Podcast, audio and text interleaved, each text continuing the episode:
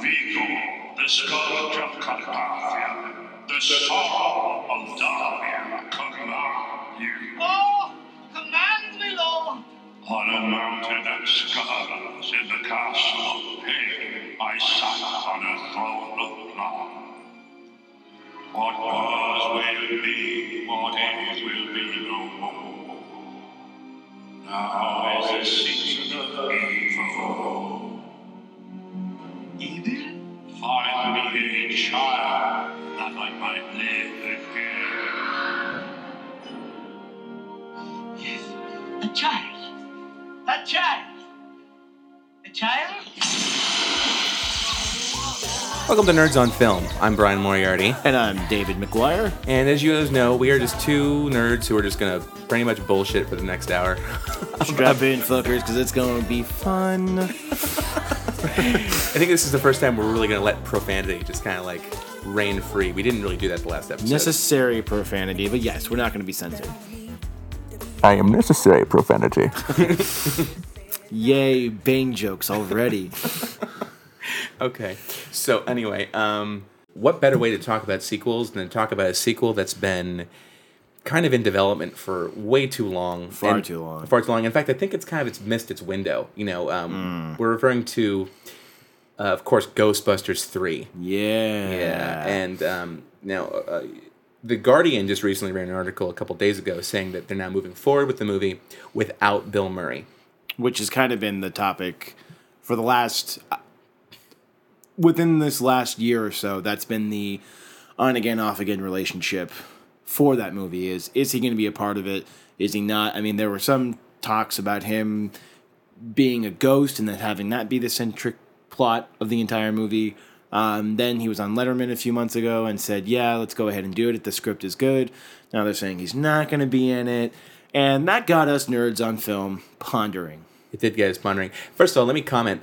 The, I'll do it again if the script is right. It's kind of Hollywood seems like its way of saying I really no no, no exactly. Shut up, fans! Here, Yeah. this, this is what you want to hear. Which I'll is, tell it to you. which uh, to bring another sequel into this was kind of the reason why Indy I think took as long as it did. oh, we'll no get to Andy. this. Yeah, we'll- Andy's, Andy's on our list. Yeah, so don't worry, guys. For all you nerds who are looking for us to hate on all the unnecessary sequels, or we're gonna- love, or love, Give the love that where they were, where they're due. but mostly hate. mostly hate.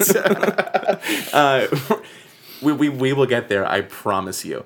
So, um, you were gonna say, I was gonna say this question actually came to us from a mutual friend of ours, and she posed the question. You know, Ghostbusters three is it a sequel that somebody that the fans want to see? My personal take, if it's good. That sounds very vague, and I'll explain. I feel like Ghostbusters 3 would be this ultimate nostalgic film for all of us who kind of had a very um, great childhood watching those movies. I know it, as, as growing up, I watched those movies a lot, and I will even say I probably watched Ghostbusters 2 more than I did the first one. I enjoyed them because, you know, they're fun, and as you're an adult, they actually get a lot, they're funnier because they're obviously aimed towards more an adult uh, audience. absolutely. So that being said, you know, can they get lightning in a bottle again? Is that something they can do? I mean, do we really want to see, as Bill Murray said, did- nobody wants to see, you know, three fat white guys go around chasing ghosts? I would if the script warranted it. I think it's one of those situations where they have to they have to address the fact that they're older now. And then it becomes the same old archetypal story that we've seen over and over again, which is that them seeking purpose late in life. And we've seen it in other sequels to uh, Lethal Weapon 4 comes to mind, even though that was only done five years after the previous the previous sequel had been done. Um, so yeah, and it just it to me, if you're gonna make Ghostbusters work, the cool thing about Ghostbusters was it was such a kind of a fresh idea at the time, you know? And this has been mm, 20 no, almost 30 years now I think about it cuz 84 was when the first came when was when the first one came out. And the second one came out in 91. Uh, 89 actually. 89? Oh. 89 actually. I see. Yeah. I was one when it came out. Yeah. That's where the one comes from. Um, I was about four. I remember seeing it in theaters actually. Um, let me go back for a second. The point I'm getting at is that um, because we are we know the movie so well, and they have now become part of kind of like that '80s lexicon of films, where a lot of us, even who grew up in the '90s, grew up watching these films because our parents thought it was cool or their older Mhm. brothers thought it was cool. Um, and then of course there was the new Ghostbusters, and there's now been recently a Ghostbusters game. Uh, the the content isn't new anymore. So like, what can you do new in that world? What, a more scary ghost? I mean, they've already done that. They've done gods. They've done uh, a warlord. I mean, like, what can you really do other than like having like the devil or something? And even then, that's so cliche. which was kind of where the game went because Yeah. I purchased the game, and as far as a game is concerned, like I'm not a gamer, I'm the furthest thing from, but that movie puts you right in the middle of of everything that you've ever wanted to do. Like if you ever wanted to fire off a proton pack, you got your chance. If you ever wanted to trap a ghost or kill the Stay Puft Marshmallow Man, you got your chance. Yeah. And that that's what that game's purpose was. I almost feel like that was the third movie. It gave the audience that chance to be like, "Hey, we're going to make a third storyline where you Right. get to play this Yeah. unnamed person, and then you get to kind of, you know, experience everything that they got to experience." Absolutely. And then they ultimately ended up having to battle some devilish god at the very end, if I remember correctly. Um, so that being said, it, I think you pose a really good question. Like, who who would be the villain that they would fight? Like Jesus? Would, like, could they set could, could they set it on Easter? like and, Jesus, like, Jesus zombie would be like the Deus Ex becomes a thing? Machina. Yeah. yeah, they're like, we're down and out, guys. What are we gonna do? And all of a sudden, the heavens opens up, And then there's oh, and it's Jesus with a proton pack. And then there's the and moral then dilemma. Slimer comes. by. Do they kill Jesus? Do they trap Jesus? Oh, dude. Oh, Oh. Aykroyd, if you're listening, we are your writers. Um, out, of out of curiosity, I'm sorry. Um, Mhm. How big of a Ghostbusters fan were you as a kid? Oh man, Hardcore. I I remember I used to watch the movie religiously, and I remember Okay. being a kid, like not really knowing a whole lot about what was going on. Like I remember I watched the second one a lot because the second one I have more fresh in my head than I do the first one. Makes sense. and um, but they were it was fun it was a lot of I, I just remember just really enjoying it and then the first time i really got to enjoy it as an adult was about three years ago and they did it at um, they did a midnight showing of it at a local movie theater and i remember watching it for the first time like in the theater and like the jokes were funnier the the nostalgia was far more there, and I just was just it was just it, I, it was Yeah. almost as if watching it when it first came out because like you're Right, recaptured by it. Yeah, I, I had a moment like that recently too. It wasn't in a theater, but it was watching the movie, just saying, "Oh my god, this is on! I, I have to watch it." Mm-hmm. And listening at speaking of Bill Murray's dialogue, you know, Venkman was just so fucking funny in that movie. Oh. He had the best. He easily had the best lines in that film. Mm-hmm. You know, I love the whole. Are you, Carol, menstruating right now? What's that got to do with it? Back off, man! I'm a scientist. Like, I just love that moment. and that's the thing. It's like that's a that's a good question. Like a, f- a really like finding question. Like, could the script be that funny again? right, and the thing is that well, that the, what made that script so funny was Venkman. Right. and was Bill Murray. Murray's probably is a little bit of his own ad libbing too. mm-hmm. and so you have that and he you, we were talking about this just a little bit earlier when we were prepping for the show venkman is kind of the driving force of the plot line for both movies really when you think about it hmm He's what he's the one that convinces Ray after they get uh, expelled from the school as teachers that he should you know get the money and really kind of research this ghost this paranormal activity. absolutely thing. and it's because of dana barrett that she gets in touch with venkman again as well as just the ghostbusters in general Which but mostly to see venkman again that gets the plot moving for the second movie so like you have to have dana barrett involved in the story some in some way Right.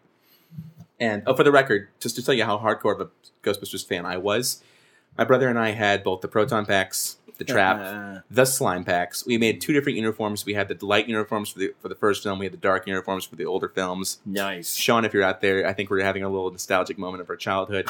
Um, we had the Slimer. We had the Ecto One car, the Ecto Two car. We had the like the three story firehouse that had the slide on it Oh, did you really? dude, we were like it was basically Ghostbusters and Batman toys. That was all we had Nice. growing growing up as kids. So, um, like to me, this movie speaks is a really really personal, you know, uh, thing in my childhood and a part of really, a personal part of my childhood. And I think I think what the draw of it is that it is so fantastical, but it's it really plays in a to a lot of people's you know ideas about oh ghosts are they real, but it's just it's just it's a fun take on horror Sure, without actually being horror, you know, and it's it's clever and it's and as you said, it was a very fresh idea when it first came out, and it was original, and nothing about them really screamed archetypes, like nothing about their characters. While they had like you had like three really intelligent human beings, one was kind of like the the egotistical, narcissistic, you know, Um, He was the uh, cocky one. He, was, the he was kind of like the front man, really. Right. And then the other two were like his backup. And like you had like the smart guy who was the middleman, which was kind of like Ray. He was like, I'm smart, but I'm like, ha- I'm like halfway between Venkman and I'm halfway between Egon. Like, right. like if I go, I could teeter either way to the left Yeah. or the right. And then you have like the full blown, you know, just like, that's a big Twinkie kind of person. And that's Egon. Right. Barely sociable. Very, very brilliant. He's the one behind all the tech and the you know And then of course you throw in the fourth Ghostbuster only because that person's the he's the conduit for the for the audience, so that way they can explain yeah. everything to him. So you need that. But it's like none of them really like you see movies now. Like a good example is Cabin in the Woods. For anyone who's seen the movie, like the entire movie, and if I spoil anything, it's coming on DVD. You should have seen it by now. You know what? Honestly, I think spoilers should just be. We should put a spoiler in front of every episode. I agree. We just ruin the fuck out of movies. well, the whole the whole movie is basically a social commentary on on uh, archetypes and like horror movie genres. You know, you have the jock, you have the pretty girl, you have the virgin, you have the fool, you have the smart guy, and like you know, there's like these five archetypes that really kind of like set into films mostly. With Ghostbusters, like they're it doesn't if they if they're there, they don't feel like they're there. They feel like they're genuine guys who, and you actually kind of believe like, yeah, I believe there's a Slimer. That Stay Puft Marshmallow Man, I'm sure that's real. Yep. right. As ridiculous as it is, you you buy into it because the the characters and the way just there's Mhm. something about the world that makes it work. And I think what's really fascinating is that that version of the movie almost didn't happen. The original concept that Aykroyd had was that uh, they were in space. They were catching ghosts in space. No, sh- I'm not shitting you. Shut up. this is serious. And it was Ivan Reitman who's like, well, what if we made it more interesting if they, they were looking for them in New York? And um, he, he, he kind of like reined it in a little bit because if they would have done like Space Ghosts, it would have been like, That would have been like the worst 80s movie of the year. Right. Can you imagine that pitching conversation? exactly. I have got the movie for you. Are you ready for this? I am. We've got three guys Okay. and they're catching ghosts. Okay, I love it. I right, love it. right? Let's, uh, I'm going to take it one more level. You ready for this? okay. They're in space. Ooh. Ah. get out. that um Yes. that's that's really Let's thankfully thankful that it's not that, and hopefully that's not what they do with with either the third movie, you Ghostbusters just, in you can space. see Aykroyd going like, "Look, Ivan, we can finally do the space thing. The technology around us lends to it." Or even Oh. worse, it's like 200 years in the future, and they like, they come across holograms of Ray and Egon. and Uh, they're like, "We buried a time machine. You have to go back to 1984 and stop us from being Ghostbusters." Like Ghostbusters 2184 or Yeah, maybe they take like uh, the Back to the Future approach. Like they they create an alternate timeline, and now they have to go back, and that would be cool. That actually might be interesting, but that's very Abrams. Yeah, Yeah, Yeah. That's who needs to do it. yeah. Like- JJ And, you know, Abrams. don't get me wrong. I love Ivan Reitman, but fuck him. Like So Abrams on it. so you're thinking reboot instead of instead of well, no. sequel. See, the thing, here's the thing. I think there's certain movies that shouldn't be rebooted. no. Fact, and I know I'm eating words because I think one of those was Batman, but I think not to go off a no tangent, but like Batman was like, "Hey, Keaton, that's great. It's fantastic. It's it's really gothic, very dark, very Tim Burton, wonderful." And then we got into Schumacher, and then you're like, "Uh, it wouldn't be terrible if somebody had a better idea." I'm just saying. Like, there's certain movies that I think they should, like Ghostbusters. I feel like they shouldn't reboot. There's um, there's a whole bunch of other movies that have been like re- that are in the process of being rebooted. Where I'm just like, ah, why are you touching that? yeah, and there was a bunch of sequels that really were just not. They were they were very post mature. yeah, Like, like they they really did like they were they were really unnecessary. exactly. And you can clearly tell that Hollywood was doing it because they wanted to make more money. They wanted to suck the they wanted to milk the cash cow dry. or somebody thought, I really have a story here, and I really want to explore that. And the only time that I've seen that happen, and you and I were just discussing this, and now for whatever reason I can't remember, we came up with one that was an actual warranted sequel that was good. It'll come to us. It's gonna come to us eventually. 'Cause- oh no, Rocky Balboa is Rocky. Balboa, the Rocky last Balboa. Rocky movie. because and to be honest, like that was because really Stallone need to redeem him, himself because Rocky Five was the yeah, cop he out. shit all over the bed when he did Rocky Five. and don't get me wrong, I haven't seen Rocky Five, but like someone was like, "Yeah, um, he doesn't really fight," and then I'm like, "Wait, but it's Rocky." He has one fight in the end. Yeah, it's, A, it's an end but really it's a family drama. yeah. But it's Rocky. And he he like even half the movie, he has to be running and like up and down stairs during the wintertime. Yeah, and I That- believe he recently admitted in, in an interview recently that Rocky Five was pretty much about greed. Like it was purely, pretty much, he did it purely for the money. Um, But Balboa was done.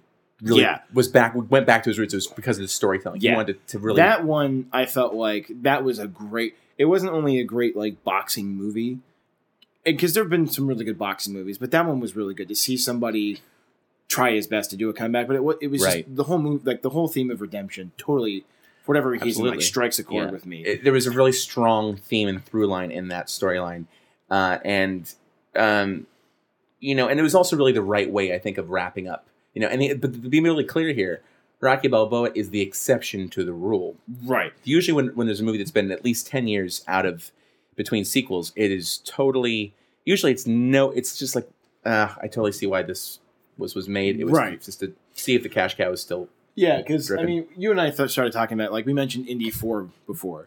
Indy Four was like it was almost twenty. It was nineteen years between Indiana Jones three and Indiana Jones four. And I remember when that movie started like showing promos for it, and I got really excited because did. Yeah. because again, it's that nostalgic feeling, but at the same time, it's like you want to see what happened to that character.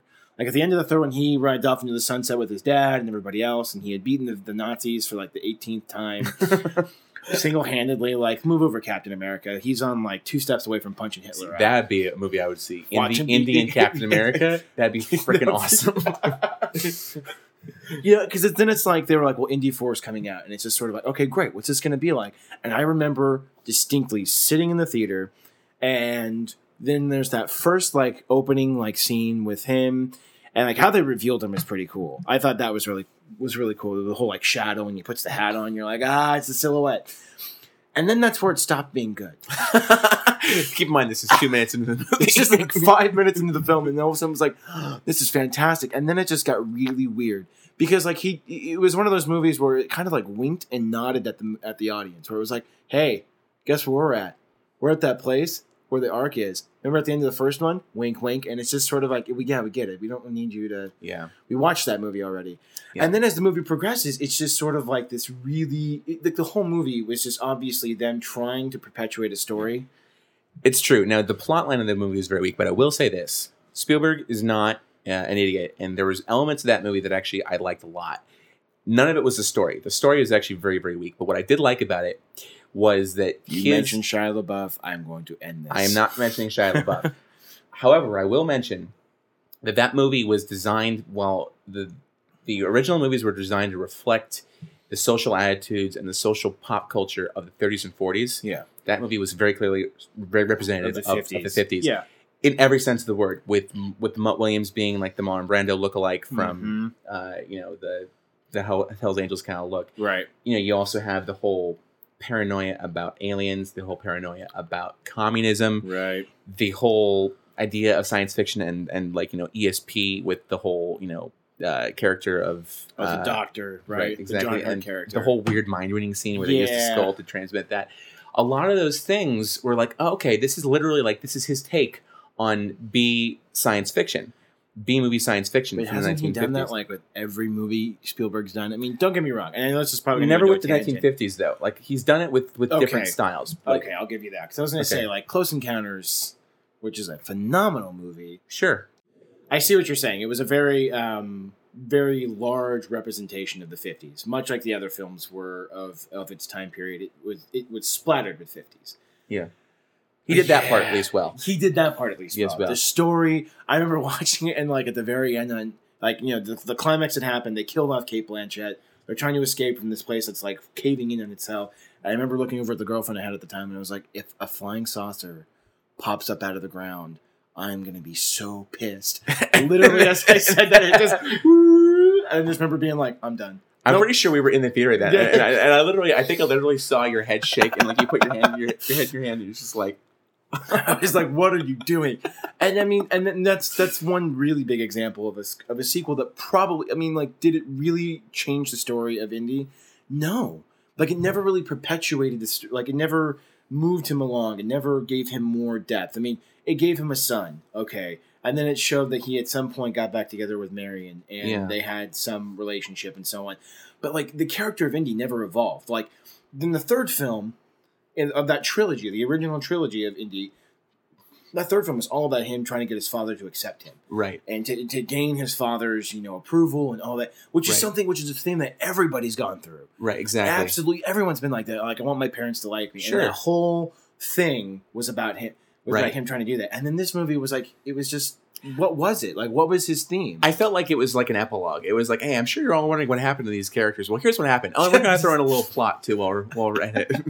you know, It's like if Um, you've ever read The Princess Bride, there, um, like if you actually read the book, like the book is brilliant, but there's an epilogue that happens with um, It's called Buttercup's daughter, right? Buttercup's daughter, and Right. it, it, it has uh, uh, it has Antonio Montana in it. Or right? No, no, Inigo there. Montoya. Inigo Montoya. Ooh, boy, people are gonna get pissed. Sorry, he just totally, like- just totally mixed metaphors. but there. the thing is, is like that epilogue. I remember I, I only got, got halfway through it because I was just very just like, oh, this is not good. This well, for the record, it's a sample chapter, and that's all. And that's Yeah. William Goldman wrote that intentionally, never with the intention of Oh, completing yeah, it. of course. Yeah, Yeah. yeah. yeah. But even that, I was just like, mm, It was just- like it was like a Where Are They Now? I'm like, just Yeah. stick with the book that you did. Like this, this is okay. exactly. Leave the book where as it is. and it's actually very hard to find that book with the sample chapter Mhm. uh, anymore. I think they just recently did one. It was the 25th anniversary. yeah, that's what I bought. yeah. Um, one. Um, along with Indy 4, and of course, I think um, what we should probably do is um, is uh, we should we should uh, possibly even maybe do like a, a little forum because I want to hear what you guys think because we're gonna name off a couple here that we do that we do and do not like, and Yeah. we would lo- we want to hear your guys' feedback because I think this is a hot topic. so, and I think the way we're going to do this is probably through Twitter, right? We're gonna we'll- Twitter it. Yeah, we will Twitter on Ner- Nerdonomy, and you guys can tweet the crap out of it and give us your Yes. comments, and we will share. We just we're totally coming up with this, up this right now. We will share your tweets on the next episode. Yes, we will. Oh, fantastic. Okay. All right, so we touched Indy 4. Let's go into the holiest of trilogies, not Star Wars. Because don't get me wrong, like I could go on, we could go on for days about the prequels, and but then again, those don't really qualify in the idea of like a s- of a sequel because a they come before the actual storyline, and b they were already kind of they were they were seedlings in his head Well, well, prior to well, anything. well, well, That's another thing. so you're talking about Star Wars? I was talking. Yeah, About, but you're I, about- I wasn't going to go there. I was Okay, just saying, like, I don't think it qualifies to what we're talking. Are you about right talking now. about what I feel like are the twins and the bastard stepchild? Oh yeah, you're talking about episodes one and two and three. Yeah. Uh, no, actually, I was thinking of the Godfather. oh Saga. Yeah. Is that what you're thinking of? Yes, I was thinking. Uh, okay, cool. Yeah. Because see, don't get me. My mom, huge Godfather fan. She got me into the Godfather. Godfather one and two, amazing movies. And there's actually a, a movie called The Godfather Saga that shows you episode Godfather one and two in chronological order, all mashed together. So you get to see Don Corleone as a kid, escaping Italy, and then like making his rise to the New York streets and Little Italy, and then ultimately becoming the Don, and having Michael and the Michael's rise to power and his uh, thing. And then that movie, Godfather 2, opened in 1974. That, that was when it got premiered. 1990, they made Godfather 3, Right. which is not as bad as Indy. But it is still unnecessary. Absolutely. Absolutely. I mean, Yeah. some might disagree and say, well, no, it does tie up loose loose ends. Okay, yeah, sure it does. Well, we- to be fair, we have this. I think we have this this whole like mindset within just storytelling in general that things need to happen in threes. You know, like well, it's because I think it's the old rule, right? Comedy, everything happens in three. everything happens in three, but not only that, going back to the Greeks, everything was about the trilogy. Yeah. You know, you have Act One. You basically have a three act structure, but you do it in with three smaller stories, Right. right? And you, and you bridge them all together, and you feel. I will admit, even with the movies where there's only been two films and they're both been really good movies, Mhm. I still kind of feel like there should be a third one, but there's no way they can really make it work. we want to see the story continue, but we're not sure exactly how we want to see it continue. We just had so much fun the first couple of times, you know, i.e., uh, you know, Indiana Jones one, two, and three. That like we as a collective group said, you know what, you know, what would be a great like movie to go see again would be Indy four, or in this you know catalyst of the story would be you know Ghostbusters three. You know, we're we're we're, we're hinging on this whole idea of like what's happening next. You know, how are these characters progressed? And more times than not, we're stuck with a movie where the characters are still the same. There's not much growth to them, you know, since the last time we saw them, nor is there much growth to them within the film. And we're ending up with just like this half assed story where they do or do not do something that's entertaining. Yeah. And I think that's our problem is that like we we make these unnecessary sequels because a greed. Like I mean, and also the fact that you know I think everyone's kind of seeing Hollywood is really out of ideas. Yeah. I mean they. I mean they're they're finally just now getting around to Jack Kerouac. Like they are finally making a Jack Kerouac novel into a film. Now I've not really read a whole lot of Jack Kerouac. I understand his. I, I I understand how great of a writer he is, and everybody's in love with that man. But they've gone so far into the bucket that now they're pulling out like classics that probably shouldn't even be movies. That just like that just need to stay on the page because sometimes stories are better left to the reader's imagination and not to somebody's interpretation of it. Right. Um, the movie actually I was just thinking of was actually the, the most recent Sherlock Holmes movies. Because if you've seen Ooh, yeah. the game, a Game of Shadows, without going into too much detail, because I don't like spoiling that too much, it leaves it very hard. I mean, even though it leaves it open ended, it leaves it very hard for there to be a, a, another story that's similar to the others. And Sherlock Holmes, of course, is an ongoing series, so they could technically keep going ad infinitum with yeah with the stories. Um, they made that kind of difficult. It's kind of now a duology, and uh, duology to me always feels incomplete. It really just does. Right. And it and without giving too much away, they more if they were to do a third film, they would need to do a really good job explaining how they got out of the last ending. Right. Cuz And how does that one tie into the other two? Because like they did a good job with with I think the, with tying the first one and second one together, but making yeah, still, Rachel McAdams was the nice like continuity um, line between the Irene first the Adler for those yeah. who are Sherlock Holmes fans out there. Right. Um, spoiler, she dies in the second one. Yeah, that's not really a spoiler though, because she dies within like the first ten minutes of the movie. I think the if any plot point that takes place within like the first fifteen minutes of the movie should Not not be considered a spoiler. No, Yeah. not- none whatsoever.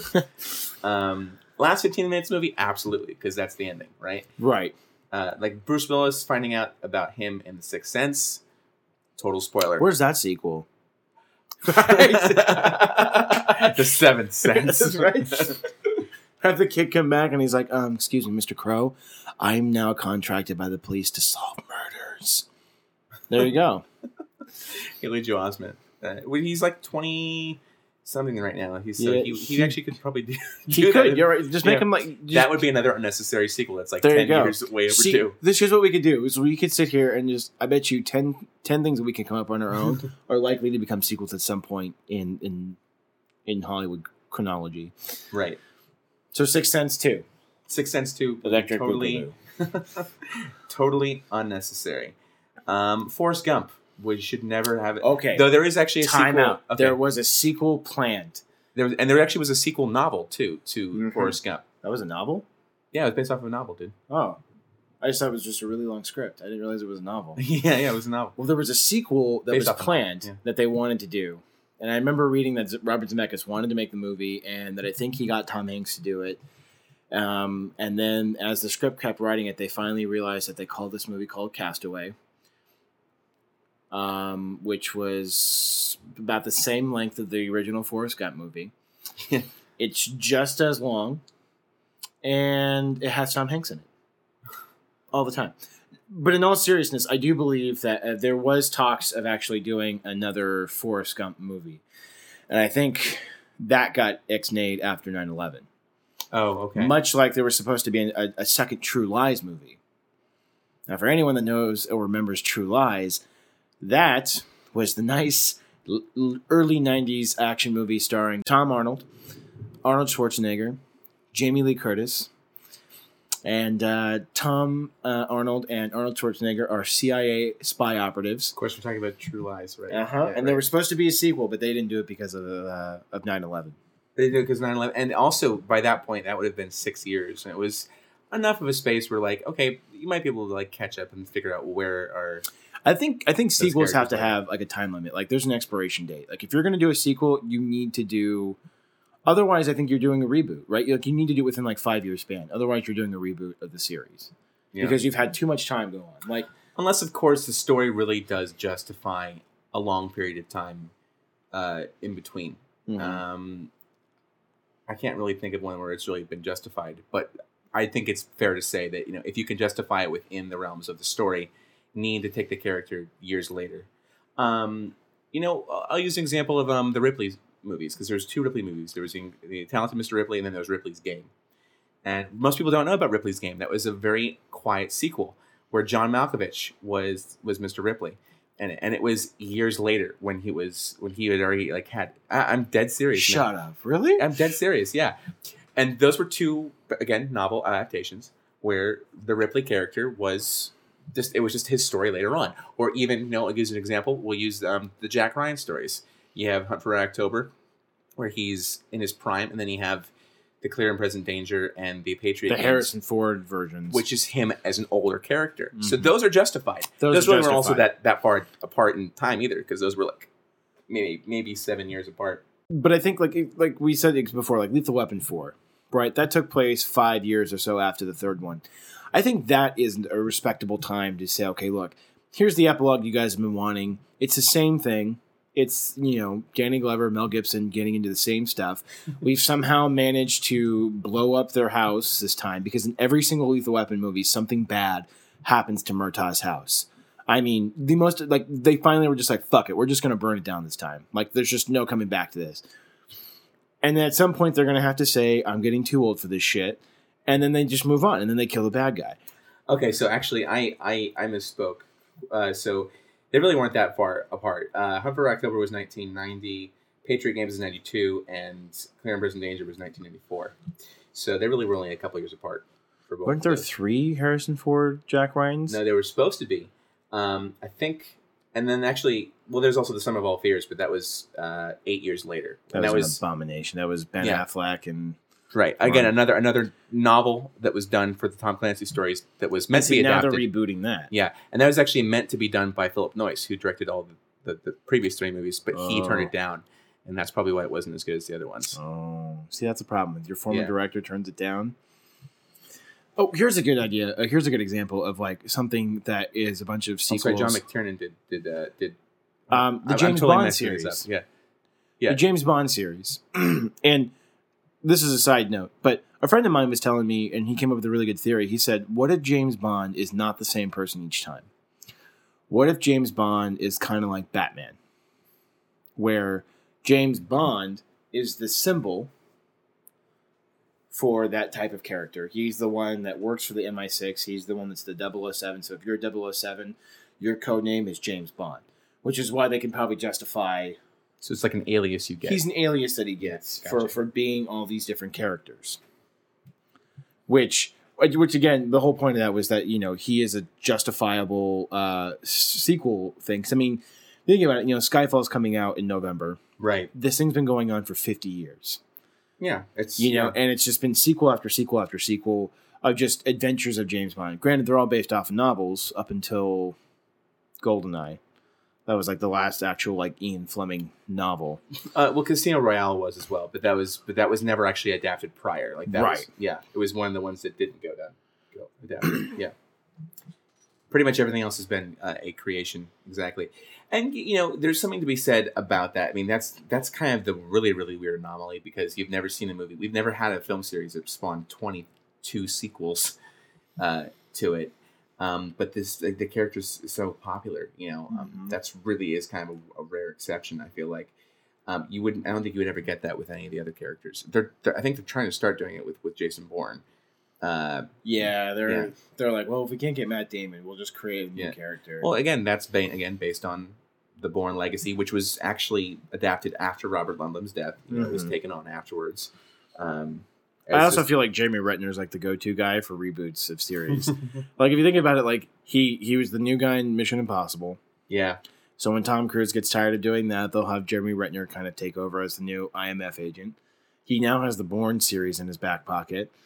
Yeah, I wouldn't be surprised if someone came to him and said, "Look, we want to do a, a, a Batman movie. Um, you're going to play both Bruce Wayne and Batman. Congratulations." Right? Interesting choice. Think about that one. Well, Bruce Wayne and Batman are the same person. So I know. Like, Think about it. hey, okay, I'm, just, I'm, not, I'm not quite sure I'm following, but it's like, isn't that what all the actors have done? You're Right. playing- Would it be great if somebody was just like, um, so we want you to play Batman? Oh, great, dude. I've had this idea for a great Bruce Wayne. No, no, we're actually not gonna let you play Bruce Wayne. We found somebody else. Okay. Who? Okay, so I've, I've- come up with a couple more uh, unnecessary sequels. Sorry. Oh, okay. Okay, so you ready for this? Oh, goody. Um, we've got. Did you really just type an unnecessary sequel to Google? I did. I did type in Oh my unnecessary God. sequels to Google. So Caddyshack Two, I would say would be totally Again. Sans Murray. right? And uh, a lot of the characters. Um, Teen Wolf had a sequel, which was actually not that far out after the original, but again, just in the realm of unnecessary. Right. Did we really need to see another guy turn into a werewolf? Here's a good one: The Next Karate Kid. With Hilary oh, Swank. Oh, Yeah. Yeah. That was that was a horrible. You know what though? It did show that you could kick ass, which was, but it was also like laced in just like early '90s, just everything. Like it was like it was like the '90s shit out that movie. It was just like, all right, there we go, here we go. Right. One I think I've actually another one that was was decent was uh, the um, Wall Street sequel.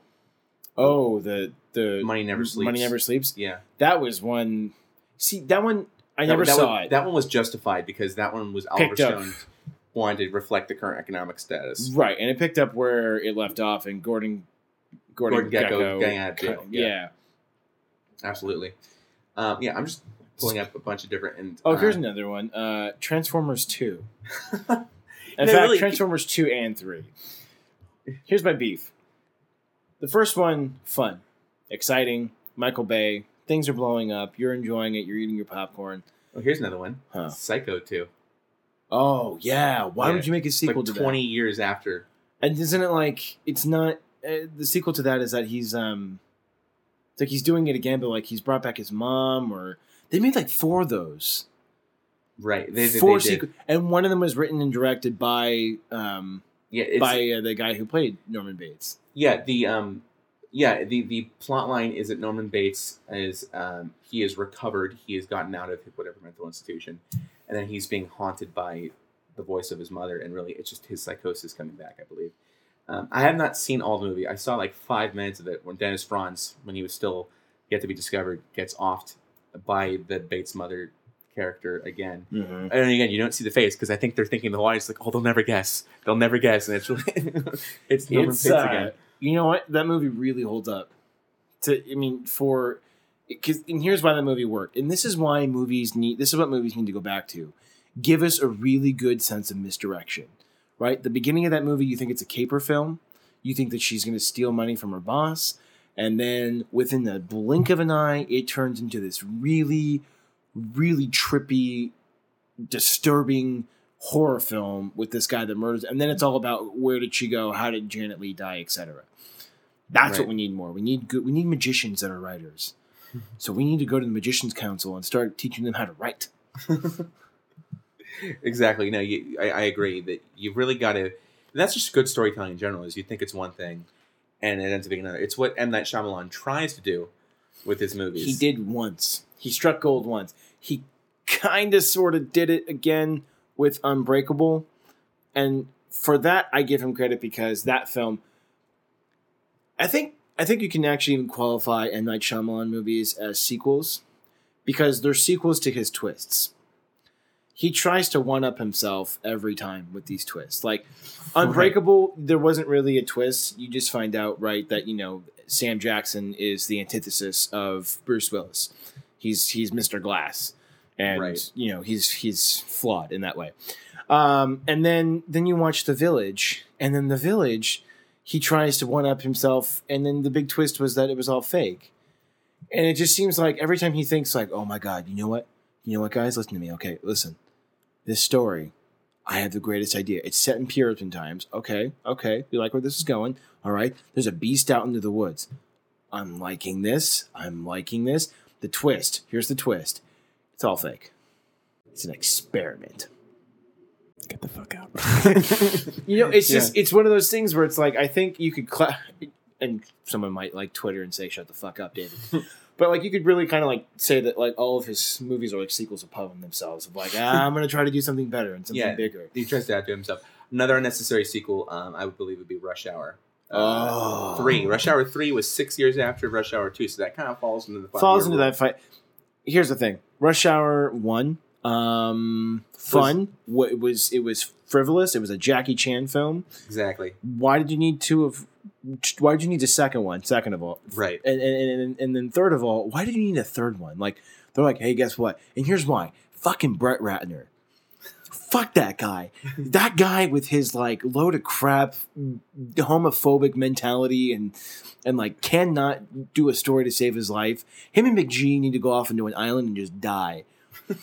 I'm sorry, like it's just those guys. They're just like I think this is this is that's really like this is very intense. I don't think I've ever heard you say these words. I, it's just it's just like you call yourself a director. like directors like I'll give M Night Shyamalan like credit because like he tries, fails miserably, but he tries. Cinematography on all of his movies, fantastic. Like he knows how to work a camera, he knows how to pull things out of actors. Even though Mark Wahlberg looked like he was a giant stick just walking around, like it works. McG and Brett Ratner, they're just like, hey, we're just gonna make things bright and colorful, and we're gonna have pretty girls dancing around, and everybody's gonna like it. It's just like fuck you. yeah. It's basically they're like lower, they're like lower level Michael Bay's basically. Right. Even Michael Bay is like pissing on them, going like, "You guys can't reach this status. so you guys can make Armageddon. You guys got nothing on me." Um, well, I think that's kind of actually like a good place for us to think to start to wrap things up because like I, I don't know if we have, I have anything else. I think we could go on for for hours. we could yeah, we could just go on and I just it would just there would be no end. So we pose this question out to you and to the Twitter sphere. Ghostbusters three, necessary or not? Tell us your tell us your idea. 140 character. Absolutely. And if there was any errors that you heard in tonight's episode, please let us know. We are nerds on film, not experts on film. Damn skip. Yes. Thank you for listening to us. You can follow us on Twitter at Nerdonomy and on our website at nerdonomy.com. I'm Brian Moriarty. I'm David McGuire, and we'll And- see you at the snack shack as we get fat. Absolutely. Bye. Good night, guys. It is